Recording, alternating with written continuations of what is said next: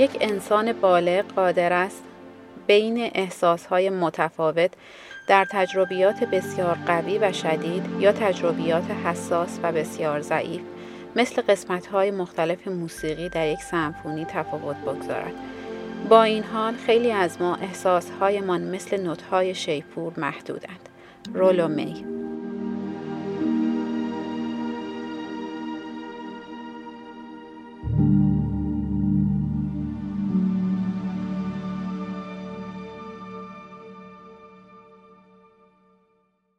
ارتباط بدون خشونت زبان زندگی.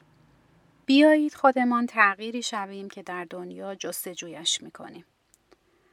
مارشال روزنبرگ ترجمه کامران رحیمیان. فصل چهار شناسایی و ابراز احساس ها اصولا ما در دوران کودکی در طی پروسه رشدمون احساساتمون یا سرکوب شده یا انکار شده و یا بار احساسی دیگران روش قرار گرفته. مثلا موقعی که افتادیم یا دردی رو احساس کردیم یا ترسی رو احساس کردیم به ما گفتن این ترس نداره این درد نداره. تو قوی هستی و قوی بودن به معنی بی احساس بودن برای ما مرتبط شده. به این نفع که کسی که منطقی تر باشه عاقل تر باشه در چارچوب خوب و بد ما رو دسته بندی کردن و به این ترتیب ما یاد گرفتیم که احساساتمون رو به دست فراموشی بسپاریم. پس احساساتمون در دوران کودکی در گام اول انکار شد. در گام دوم خیلی جاها بار احساسی دیگه دیگران رو به ما تحمیل شد. مثلا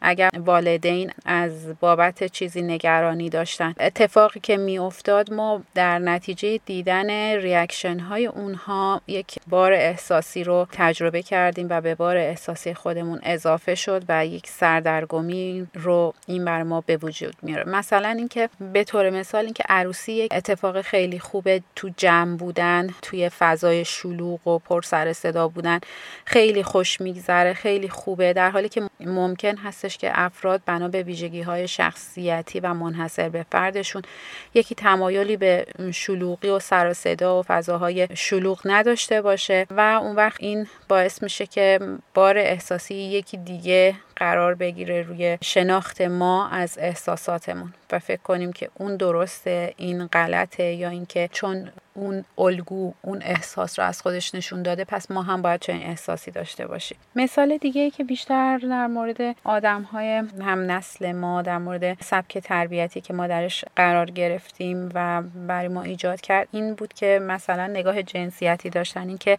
دخترها احساساتشون رو نباید ابراز کنند باید با وقار باشن باید بلند نخندن و این هم روش دیگه ای هستش که باز یک سرکوب احساسی به وجود میاره و برای اینکه باید مغرور باشن باید محافظه کار باشن و این همش پرده هایی هستش که ما در هر رده و در هر سنی در هر عصری بر روی احساساتمون کشیدیم و احساساتمون رو به عمق وجودمون هل دادیم و کم کم دیگه گمش کردیم. و حالا هم بهای سنگین این قطع ارتباط با احساساتمون رو از طریق عدم رضایتی که در زندگی حس می کنیم برای ما به وجود میاره. پس بهای سنگین احساسهای بیان نشده عدم رضایتی هستش که ما در زندگی باهاش مواجه هستیم. ما باید بتونیم دوباره پل ارتباطی با احساساتمون رو برقرار کنیم و از عمق وجودمون احساساتمون رو بیدار کنیم. نکته دیگه ای که در مورد احساس ها وجود داره اینه که ما خیلی وقتها وقتی که احساساتمون رو ابراز می‌کنیم احساس آسیب پذیری می‌کنیم. به خاطر اینکه ما درست یاد نگرفتیم که اگر در مواجهه با بیان احساس طرف مقابل احساس ما رو قبول نکرد چه واکنشی نشون بدیم؟ و اون رو ترد احساسی برای خودمون تفسیر می‌کنیم و این باعث میشه که خودمون رو آسیب پذیر ببینیم وقتی که بیان احساسی داریم. در حالی که خیلی وقتها وقتی که ما بیان احساس می‌کنیم و آسیب پذیریمون رو اعلام می‌کنیم این منجر به شفاف شدن و روشن شدن ارتباطات میشه و می‌تونه راهگشا باشه و کمک کنه و اینکه شاید طرف مقابل درک درستی از ما و احساس ما نداشته که منجر به رفتار دیگه غیر از اونچه که ما انتظارش رو داشتیم شده. بنابراین وقتی که ما درست بیان احساس کنیم یعنی اینکه ما درست خودمون رو داریم بیان می‌کنیم بیان احساس مهارت بیان خود هست و این به شفاف شدن ارتباطات کمک می‌کنه. و اینکه خب وقتی که شما خودت رو شفاف بیان می‌کنی احساس آسیب پذیری ممکنه داشته باشی. در حالی که این کمک کننده هست برای روشن شدن ارتباط و آسیب پذیری ما از تفسیری که باز ما در ذهنمون از واکنش طرف مقابل می‌کنیم برمیگرده. نه اینکه بیان احساس باعث ایجاد آسیب پذیری شده. پس ما اگر بلد باشیم که رفتار دیگران رو هم درست تفسیر بکنیم و اون رو ترد نشنویم و خودمون رو قضاوت نکنیم اون وقت از بیان احساسات نباید نگرانی داشته باشیم. بنابراین بیان احساس به شناخت بهتر خودمون کمک می‌کنه. همه احساسات اسم دارن و اگر ما احساسی در وجودمون هست که اون رو درست نمی‌شناسیم می‌تونیم خودمون یک اسمی براش انتخاب کنیم. اسم گذاشتن به معنی به رسمیت شناختن احساساتمون هست و احساسات همه برای معرفی نیازهامون اومدن. به همین دلیله که خیلی اهمیت دارن به خاطر اینکه پل ارتباطی با نیازهامون هستن. ما از طریق احساساتمون با نیازهامون می‌تونیم مرتبط بشیم. اینکه ما اصلا احساس خوب و بد نداریم و احساسات خونسا هستند و به این معنی هستند که صرفا یک پیامی رو دارن به ما میرسونن. بنابراین ما اصلا پیام رسان بد و خوب نداریم. بگیم خشم و ترس و استراب و اینا احساسات بد هستند و شادی و شور و هیجان اینا احساسات مثبت هستند نه همه احساسات خوب هستند چون همشون پیام رسان هستند و نیازهای ما رو دارن اعلام می‌کنند مورد بعدی این هستش که احساسات گذرا هستند. متعلق به لحظن و وقتی که ما به احساساتمون آگاه میشیم مرتبط میشیم یعنی در لحظه داریم زندگی می‌کنیم. به خاطر این هستش که یک روش ارتباط برقرار کردن با احساسات این هستش که در هر لحظه از خودمون بپرسیم الان چه احساسی داریم. چون احساسات در هر لحظه متغیرن. و برای یک اتفاق یا حادثه هیچ وقت یک احساس مشترکی در همگان به وجود نمیاد و افراد مختلف نسبت به یک موقعیت ثابت و یکسان می‌تونن احساسات متفاوتی رو تجربه کنن. نکته بعدی این هستش که ما اگر به احساساتمون توجه نکنیم کما اینکه در طی فرایند رشدمون این اتفاق برامون افتاده این باعث خاموشی اون احساس میشه باعث میشه پل ارتباطی با نیاز رو قطع کنیم و این خب کار سختی هست که باید دوباره با تمرین و تمرین و تمرین بتونیم این پیام رسان ها رو فعال کنیم. نکته بعدی این هستش که ما در هر لحظه می‌تونیم چندین احساس متفاوت و حتی متناقض داشته باشیم به خاطر اینکه این ویژگی احساس هست.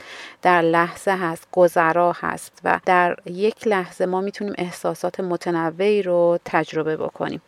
نکته که خیلی مهمه اینه که احساسات از فکر متفاوته. ما خیلی وقتها یاد گرفتیم که در مورد اون چیزی که در مورد خودمون یا دیگران فکر می‌کنیم با کلمه من احساس می‌کنم بیان کنیم. مثلا مثل این احساس می‌کنم که تو بهتر باید بدونی. احساس می‌کنم که یک شکست خوردم. احساس می‌کنم من همیشه در حالت آماده باش هستم. احساس می‌کنم که اون کار بیفاید است. احساس می‌کنم فلانی خیلی مسئول بوده واقعا. اینا همه بیان فکر هستن و نه بیان احساس. پس باید بتونیم بین فکرمون و احساسمون تفاوت قائل بشیم. واقعیت این هستش که فکر از مشاهده و قضاوت میاد در حالی که احساس در لحظه هست و وجود داره نیاز به فکر نداره. فکر از مشاهده و قضاوت میاد ولی احساس وجود داره. یه نکته دیگه که در مورد احساسات وجود داره این هستش که با پرسیدن احساس حتی احساس تغییر می‌کنه. این دقیقا مثل همون یه مشاهده بدون قضاوت هست که ما وقتی حتی می‌خوایم به احساساتمون فکر کنیم اختلال درشون به وجود میاریم و اونها باز مدام تغییر می‌کنن و ما باید یاد بگیریم که همینطور در لحظه با احساساتمون مرتبط باشیم. خب داشتم این رو می‌گفتم که تمایز بین فکر و احساس. اینجا مثلا میگیم که من به عنوان یک نوازنده گیتار احساس بیکفایتی می‌کنم. این جمله به جای بیان واضح احساس توانایی اون فرد رو به عنوان نوازنده گیتار داره ارزیابی می‌کنه. بنابراین این یک بیان احساس نیست. اگر بخوایم در مورد این جمله بیان احساس داشته باشیم اینطوری می‌تونیم بگیم. از خودم به عنوان نوازنده گیتار ناامیدم. یا از خودم به عنوان نوازنده گیتار عصبانیم یا از خودم به عنوان نوازنده گیتار دلسردم. خیلی وقتا برای بیان احساس اصلا نیاز نیست بگیم ما احساس می‌کنیم. ما احساس می‌کنیم رو باید جایگزین ما فکر می‌کنیم کنیم تا جملاتمون درست بشه. یا مثلا احساس می‌کنم برای مردمی که با آنها کار می‌کنم مهم نیستم. باز این یک ارزیابیه نه بیان احساس. در حالی که تونیم بگیم که من احساس غم می‌کنم احساس ناامیدی می‌کنم. به جای اینکه بگم من احساس می‌کنم برای مردمی که با آنها کار می‌کنم مهم نیستم. یا احساس می‌کنم که درک نشدم. این باز احساس می‌کنم که درک نشدم ارزیابی اون فرد گوینده رو نسبت به فعل و عمل اطرافیانش داره نشون میده. در واقع بیانگر ارزیابی او از سطح درک دیگرانه نه احساس واقعی خودش. یا احساس می‌کنم مورد بیتوجهی قرار گرفتم این هم بیشتر تفسیری از اعمال دیگرانه تا جمله واضح از چگونگی احساس فرد. و بنابراین اینا همه بیانگر ارزیابی و قضاوت خودمون یا دیگران هست. برای اینکه ما بتونیم با احساساتمون مرتبط بشیم بهترین کار این هستش که یک واژه‌نامه برای احساس ها داشته باشیم. خیلی وقتا ما وقتی میگیم حالت چطوره میگیم خوبیم یا بدیم. این کلمه خوب و بد خیلی کلیان به خاطر این هستش که ما درک درستی از احساسات نداریم. یعنی دامنه لغاتی که بیانگر احساسات ما باشن تعدادشون بر ما خیلی محدوده. به همین دلیل هستش که ما با کلمات کلی خوبم بدم خودمون رو توصیف می‌کنیم. بنابراین ما می‌تونیم یک واژه‌نامه برای احساس هامون بسازیم و از اون واژه‌نامه استفاده کنیم تا بتونیم پل ارتباطی بهتری با احساساتمون داشته باشیم. در انتهای این فصل تمرین بیان احساس ها رو گذاشته که من این رو هم بیان می‌کنم. این تمرین رو با هم دیگه انجام میدیم تا بتونیم درک بهتری از احساساتمون داشته باشیم. مثلا احساس می‌کنم که تو مرا دوست نداری. باز این ارزیابی اون شخص از عمل طرف مقابل هست نه احساس واقعی خودش. به جای این جمله می‌تونستیم بگیم که من ناراحتم یا من احساس نگرانی می‌کنم. اصولا وقتی که کلمات من احساس می‌کنم با کلماتی نظیر من تو او آنها آن همراه میشه اون چیزی نیستش که احساس می‌کنیم اون چیزی هستش که فکر می‌کنیم. جمله دوم از اینکه می‌روی ناراحتم. خب این یک بیان احساسه. از رفتن اون فرد احساس ناراحتی داره. وقتی آن رو گفتی ترسیدم. خب پس بیان احساس داره می‌کنه مشاهده کرده مشاهدهش رو داره بیان می‌کنه و حالا بیان احساس. جمله بعدی وقتی به من خوش آمد نگفتی احساس کردم مورد بیتوجهی قرار گرفتم.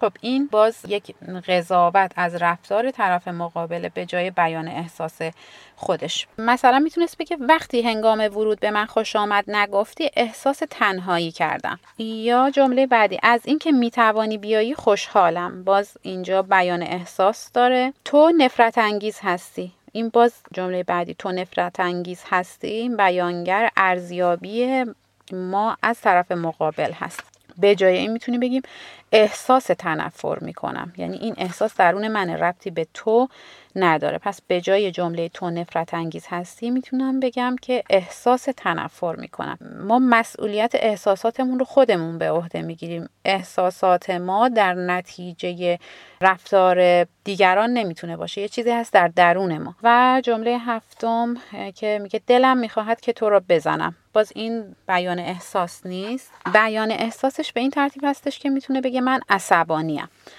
یا احساس می‌کنم که درک نشدم. باز این بیان احساس نیست. به جای این می‌تونه جمله دیگه ای که احساس یس می‌کنم یا من ناامید شدم جایگزین بهتری هستش. و جمله بعدی احساس خوبی نسبت به آنچه تو برای من انجام دادی دارم. باز این بیان احساس نیست. یه چیز خیلی کلی رو داره بیان می‌کنه و اشاره مستقیمی به احساس نداره. مثلا می‌تونه بگه من راحت هستم خوشحال هستم یا راقب هستم. کلمه خوب یک احساس گنگ و کلی هستش. و جمله ده هم که بی ارزشم. باز این بیان احساس نیست و به جای اون می‌تونیم بگیم من در مورد توانایی هام شک دارم یا من احساس بیچارگی می‌کنم. و در انتها اینکه برای اینکه ما بتونیم یاد بگیریم احساساتمون رو و به این ترتیب بتونیم با خودمون مرتبط بشیم کاری که می‌تونیم بکنیم این هستش که مدام در هر لحظه از خودمون بپرسیم چه احساسی داری چه احساسی داری و مدام جستجو کنیم احساس هر لحظمون رو و یه لیستی تهیه کنیم از احساساتمون و براشون اسم بذاریم و به رسمیت بشناسیم اونا رو و حواسمون هم باشه که فکر و احساس رو با همدیگه قاطی نکنیم.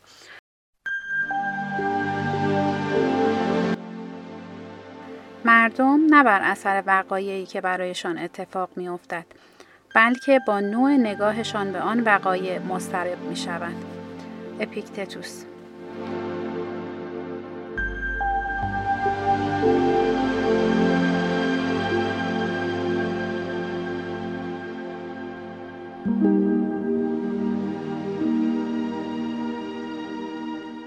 فصل پنج قبول مسئولیت احساسهای خود تا اینجا ما با دو مرحله از MVC آشنا شدیم.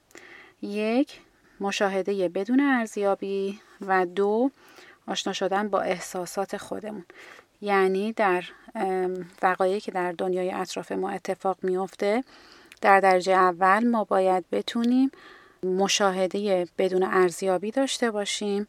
به این شکل که نه اینکه هیچ ارزیابی نداشته باشیم چون همه ما ارزش های اخلاقی خاص خودمون رو داریم.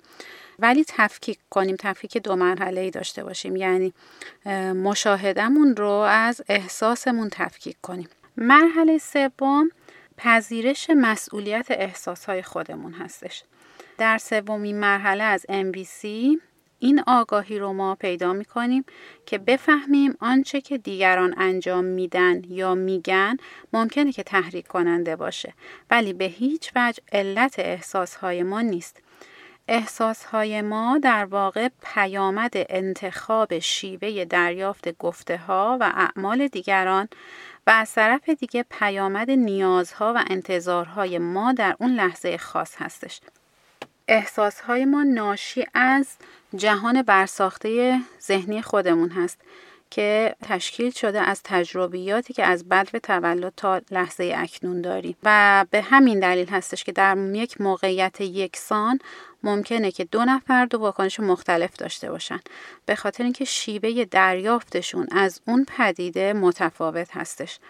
احساسات متفاوتی رو تجربه می‌کنن و احساساتشون در نتیجه نیازهایی هستش که در درونشون وجود داره و این نیازها هم می‌تونه در یک لحظه خاص برای انسانهای مختلف بر حسب تجربیاتی که از این دنیا کسب کردن متفاوت باشن.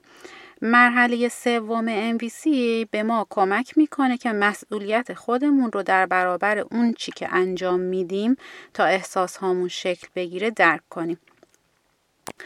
وقتی کسی به ما یه پیام منفی چه کلامی چه غیر کلامی میده ما چهار گزینه برای دریافتش داریم. اولی این هستش که اون انتقاد یا سرزنش رو بپذیریم. مثلا شخصی میگه تو خودخواه ترین آدمی هستی که تا به حال دیدم. این حرف ما رو به فکر وادار می‌کنه میگه وای من باید پس بیشتر حساس باشم. حتما من آدم خودخواهی هستم. قبول قضاوت دیگری و سرزنش خودمون باعث کاهش عزت نفس ما میشه و در نتیجه احساس گناه، شرم و افسردگی هستش. گزینه دوم این هستش که گوینده رو سرزنش کنیم یعنی متقابلا ما هم در جواب این جمله بگیم که تو حق نداری چنین چیزی بگی. من همیشه نیازهای تو رو در نظر گرفتم. خودخواهترین آدم روی زمین خود تو هستی. که این نوع پاسخ در نتیجه احساس خشم هستش. که خود احساس خشم در نتیجه قضاوت اخلاقی میاد که در قبال خودمون یا دیگری داریم انجام میدیم. و باز ما رو از درک صحیح نیاز خودمون و طرف مقابل باز میداره. یعنی نمی‌ذاره که ما درک صحیح از نیاز خودمون یا طرف مقابل داشته باشیم. گزینه سوم که مورد تایید روش MVC هست این هستش که هنگام دریافت پیام منفی نور آگاهی رو بر احساسها و نیازهای خودمون بتابونیم. تحت این شرایط باید درک کنیم که وقتی که کسی چنین جمله رو به ما میگه چه احساسی در ما ایجاد میشه و این احساس در نتیجه کدوم نیاز هستش. که مثلا در جواب این جمله می‌تونیم اینطوری بگیم که وقتی میشنوم که میگی من خودخواه ترین آدمی هستم که دیدی این یعنی مشاهده بدون ارزیابی آزرده میشم بیان احساس. برای اینکه نیاز دارم تلاشم برای در نظر گرفتن اولویت های تو مورد توجهت قرار بگیره. پس این هم نیازی هستش که تأمین نشده نیاز به قدردانی مثلا. و در نهایت گزینه چهارم که حالت ایدئال تری هست این هستش که به محض دریافت یک پیام منفی نور آگاهی رو بر احساسها و نیازهای فرد مقابل بتابونیم. و بتونیم احساسها و نیازهای طرف مقابل رو درک کنیم که تو این حالت جواب ما اینطوری می‌تونه باشه. آیا تو رنجیدی؟ یعنی داریم سرچ می‌کنیم که احساسش چی هست؟ چون نیاز داری به اولویت ها توجه بیشتری بشه. این رو داریم چک می‌کنیم که ببینیم نیازی که ما حد زدیم آیا درست هست یا خیر. بنابراین پس ما این چهار روش رو برای دریافت اعمال یا در واقع جملات منفی منفی که به ما گفته میشه می‌تونیم این چهار تا واکنش رو داشته باشیم که دو مورد آخر متد پیشنهادی MVC هستش. تحت این شرایط ما به جای آنکه دیگران رو مسئول احساسات خودمون بدونیم و اونها رو سرزنش کنیم خودمون رو مسئول احساسات خودمون می‌دونیم. حواسمون هم هست که قرار نیست مسئولیت احساسات دیگران رو هم قبول بکنیم. حالا در ادامه بیشتر توضیح میدم. خب اینجا شناخت برخی الگوهای کلامی رایج که تمایل به نپذیرفتن مسئولیت احساساتمون رو نشون میده. به ما می‌تونه کمک کننده باشه. یک استفاده از زمایر غیر شخصی مثل آن و این. مثلا این. این اشتباه های تایپی دفترچه راهنمای عمومی شرکتمون واقعا عصبانی می‌کنه. یا اون شخص من رو آزار میده. اینا همه نوعی کتمان مسئولیت درش نهفته است. بعدی خب ما به جای این جمله اگر بخوایم قبول مسئولیت داشته باشیم و از متد MVC استفاده کنیم اینطوری می‌تونیم بگیم من احساس خشم می‌کنم وقتی اشتباه تایپی در دفترچه راهنمای عمومی شرکت رو می‌بینم. پس مشاهده بدون ارزیابی بیان احساس حالا پشت سرش نیاز چون می‌خوام شرکتمون یک کار حرفه‌ای ارائه بده. خب اینجا نیاز به پیشرفت نیاز به ترقی رو می‌تونه اینجا نشون بده تو این جمله.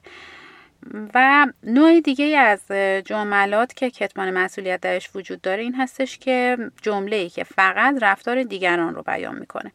وقتی برای تولدم زنگ نزدی رنجیدم. یا وقتی تو غذا تو کامل نمی‌خوری مامان ناراحت میشه. یعنی اعمال دیگران رو داریم علت احساسای خودمون جلوه میدیم. خب اگر از متد MVC بخوایم استفاده کنیم می‌تونیم اینجوری بگیم که وقتی تو غذا تو کامل نمی‌خوری احساس ناامیدی می‌کنم چون می‌خوام تو سالم و قوی رشد کنی. پس مشاهده بدون ارزیابی دوم بیان احساس احساس ناامیدی می‌کنم. حالا نیاز پشتش چیه؟ نیاز به بقا بقای فرزندش که در واقع این باز خواسته قلبی خودش هستش دیگه. حالت سوم استفاده از اصطلاح من احساس می کنم چون و این چون با اسم یا زمیر فاعلی به غیر از من ادامه پیدا کنه. مثلا من احساس رنجش می‌کنم چون تو گفتی که دوستم نداری.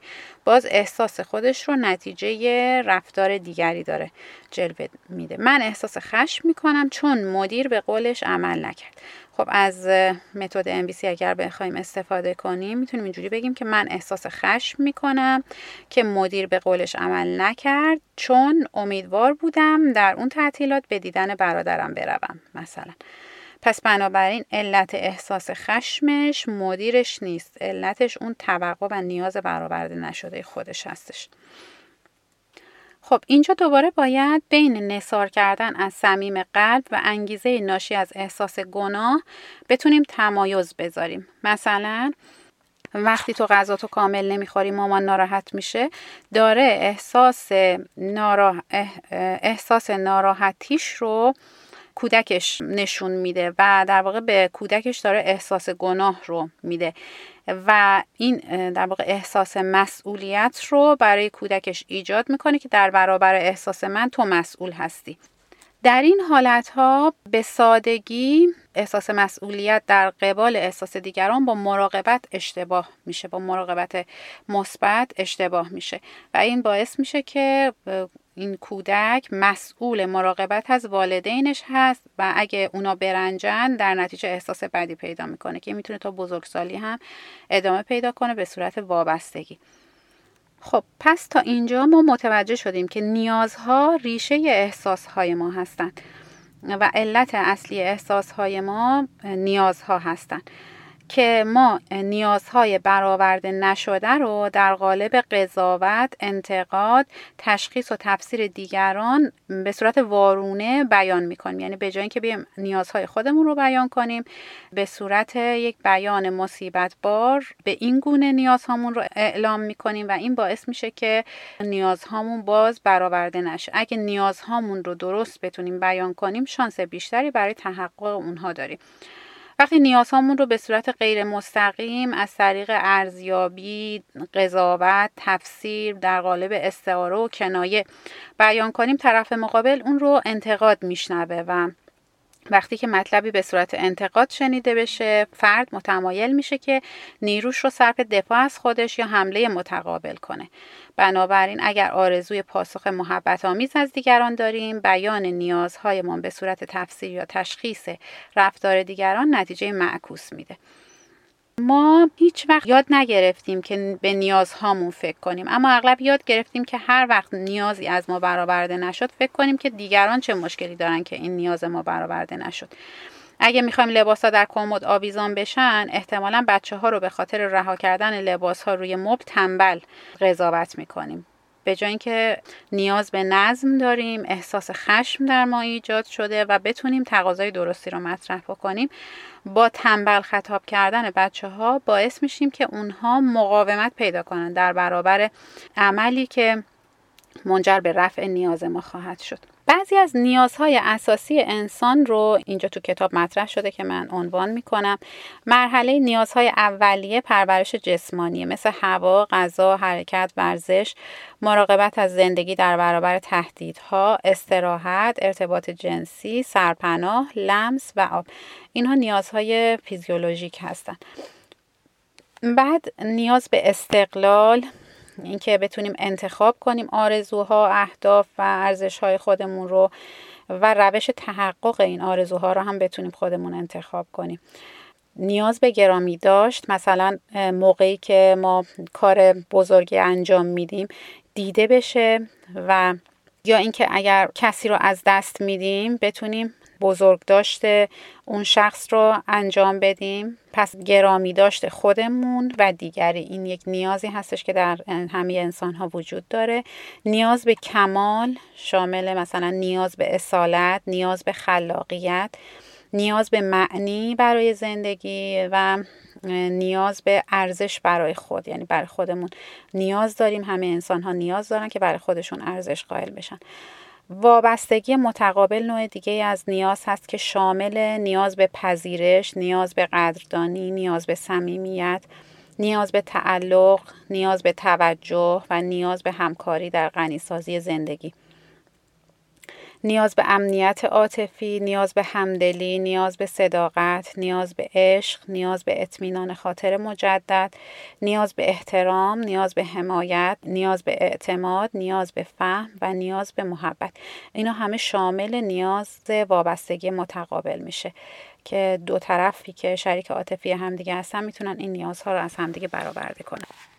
بعدی نیاز به بازی که شامل نیاز به تفریح و نیاز به خنده میشه و نهایتا نیاز به ارتباط معنوی شامل نیاز به زیبایی، نیاز به هماهنگی، نیاز به الهام، نیاز به نظم و نیاز به صلح. اینها لیست نیازهایی بودن که تقریبا در همه انسان ها مشترک هستن و در همه انسان ها وجود داره که برطرف نشدن این نیازها منجر به بروز احساسات متنوعی میشه که تو فصل قبل لیست احساسات رو هم تو کتاب اشاره کرده منتها چون دیگه زیاد بود من لیست احساسات رو بیان نکردم.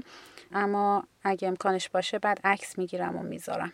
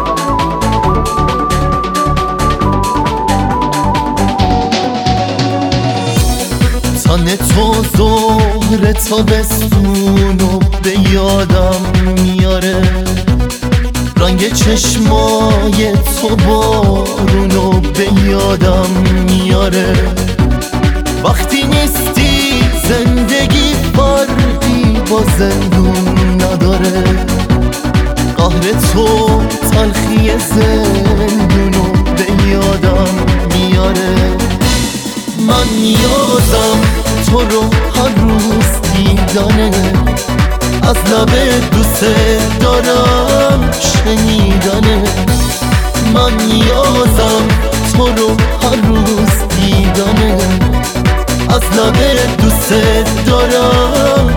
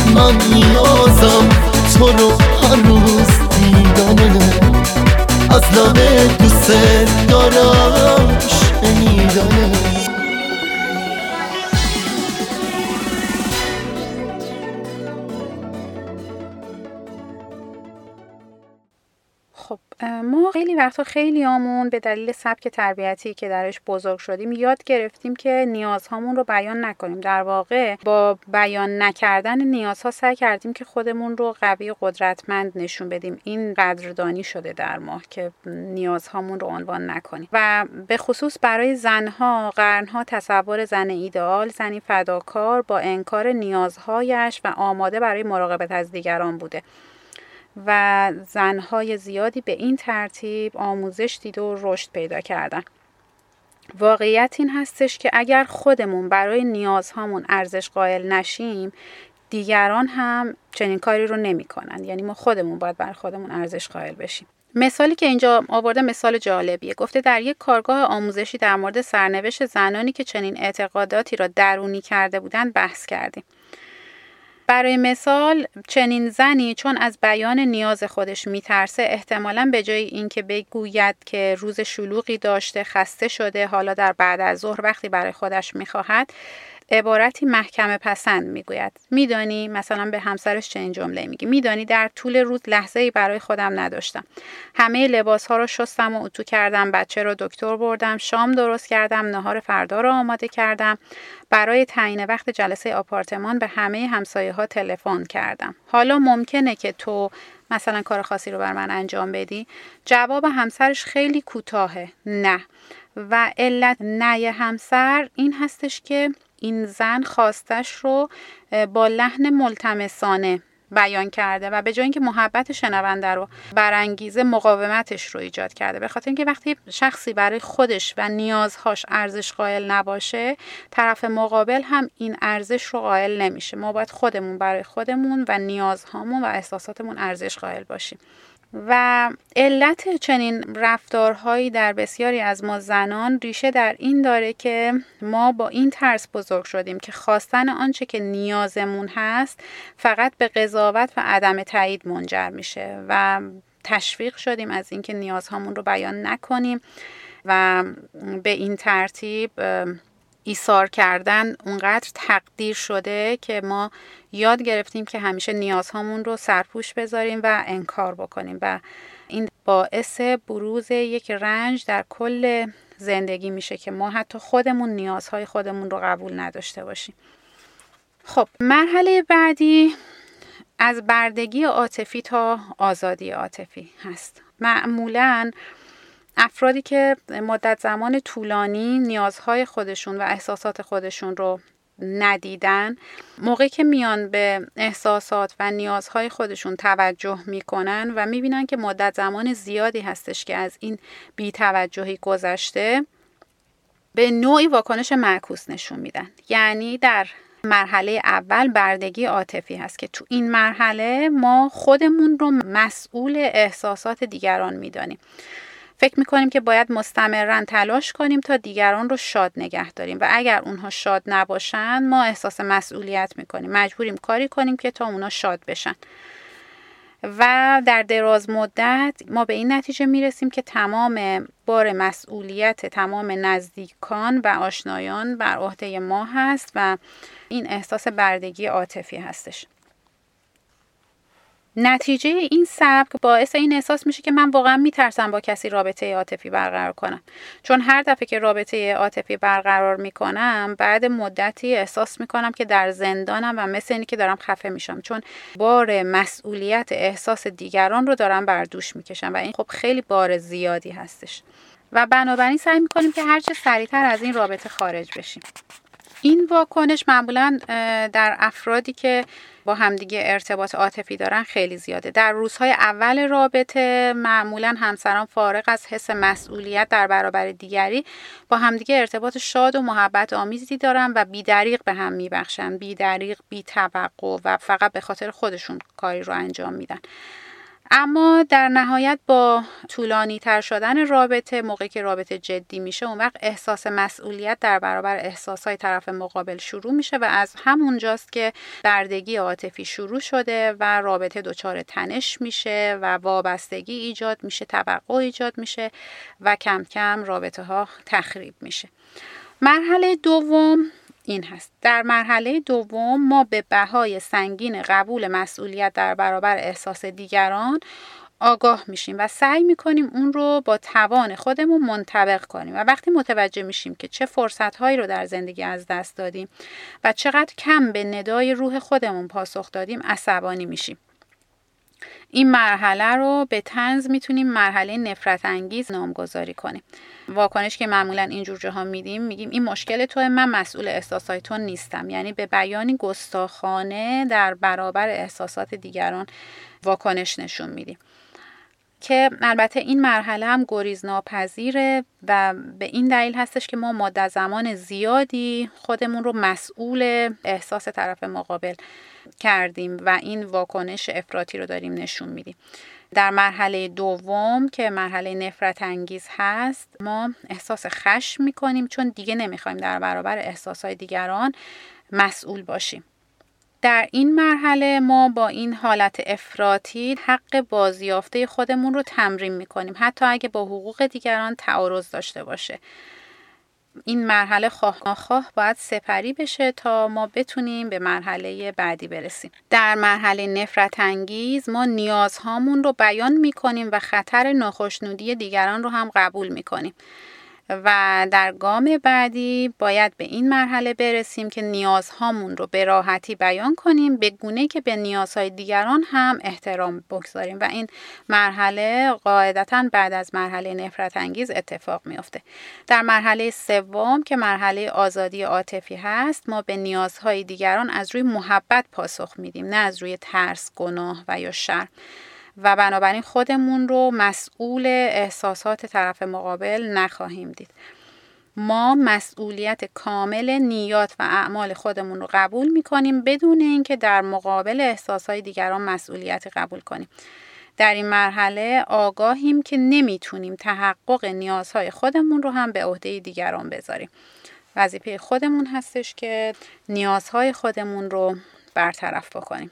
اینجا تمرینی برای شناسایی نیازهای خودمون داریم که این تمرین رو من مرور می‌کنم. باید توجه کنیم که در کدوم یک از جملات گوینده مسئولیت خودش رو در مقابل احساس خودش داره قبول می‌کنه. جمله اول وقتی مدارک شرکت رو در اتاق کنفرانس جا گذاشتی من رو عصبانی کردی.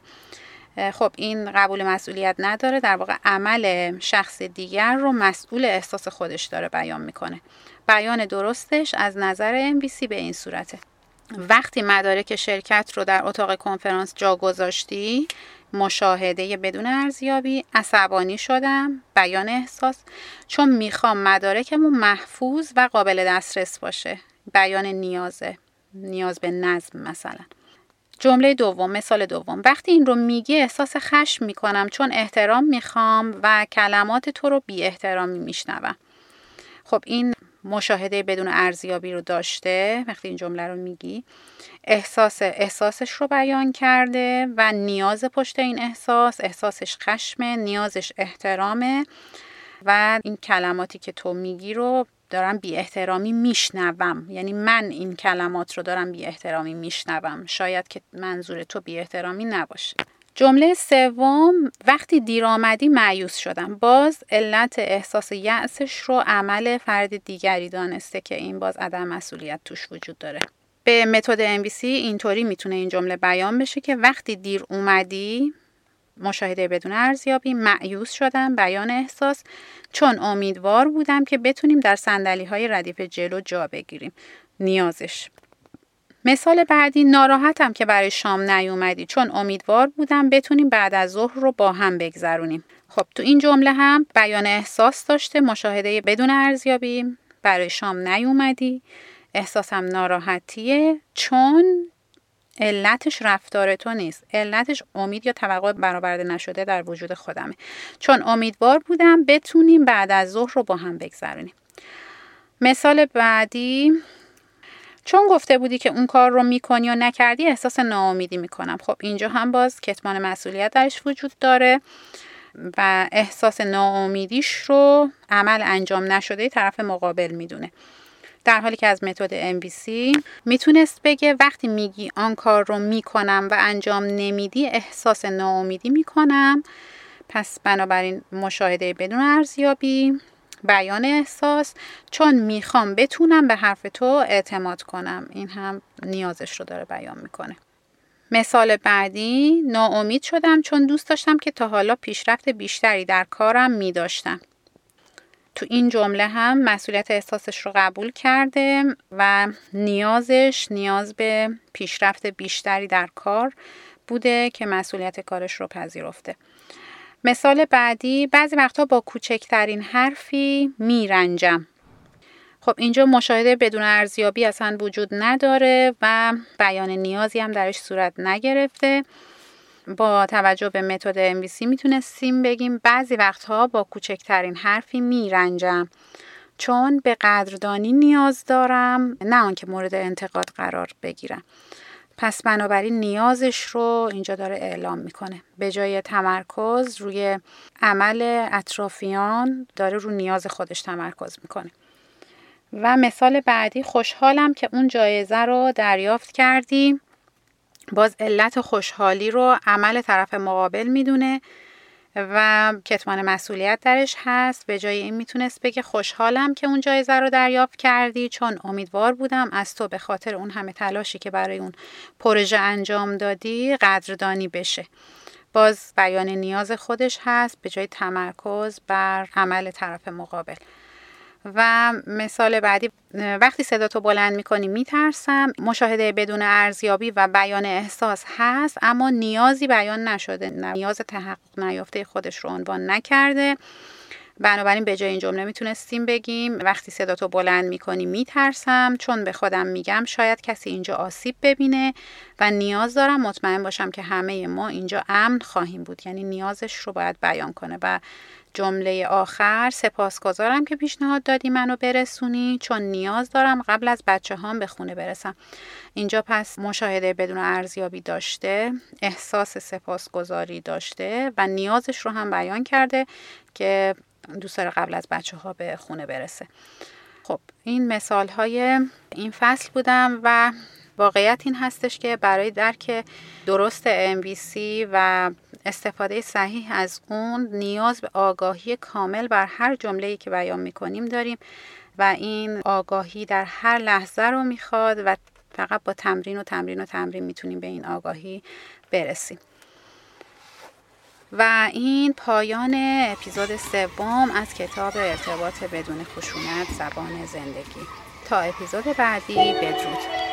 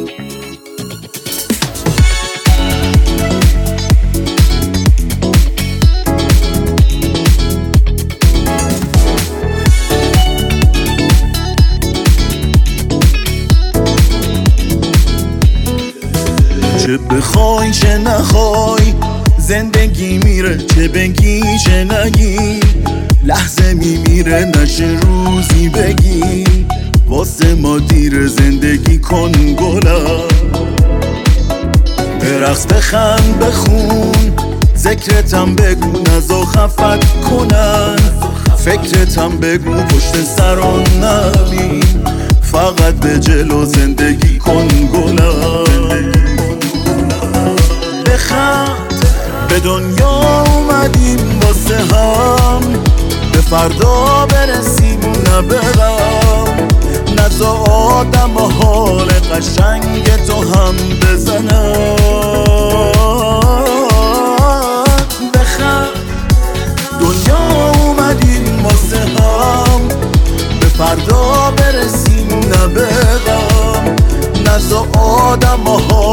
قشنگ تو هم بزنم.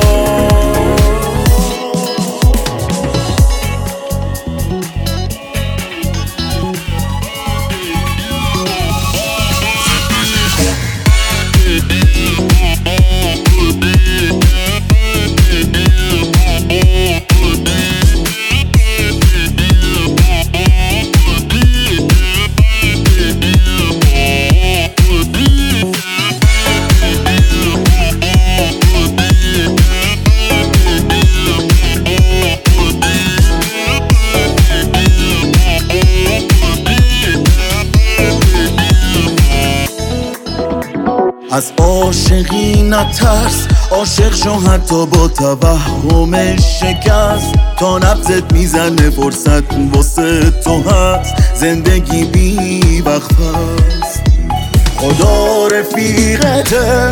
یه رفیقی که همیشه کنارته. شک نکن خوش وقتی در انتظارته. تو تو دلت زنده است. محکم باش از غم ها شادی هاش این دنیا رنگ و رنگه. بخند به دنیا اومدیم واسه هم. به فردا برسیم نبرم یادم حال قشنگ تو هم بزنم.